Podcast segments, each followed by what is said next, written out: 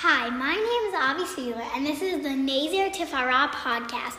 I hope that the Torah we learn together will merit a refuah shalema to those who need it and help us all get back to our regular lives. Today we are discussing the second aliyah of Parshat Vayakhel Pikudei.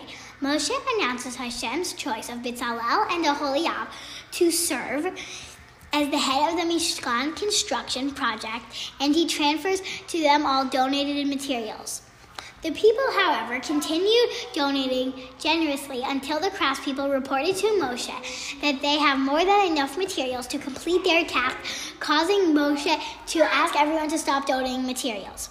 The craftspeople began their work. The curtains which covered the Mishkan were assembled. The craftspeople constructed the Mishkan wall panels, their sockets, the curtains which covered the entrance to the Kodesh, and which separated the Kodesh HaKodeshim, holies of holies, from the rest of the Kodesh, the Aron, and the Shulchan. Thank you to Chabad.org for helping me in my research. Tomorrow we are going to learn about the third Aliyah in Parshat Vayakhel Pikudei.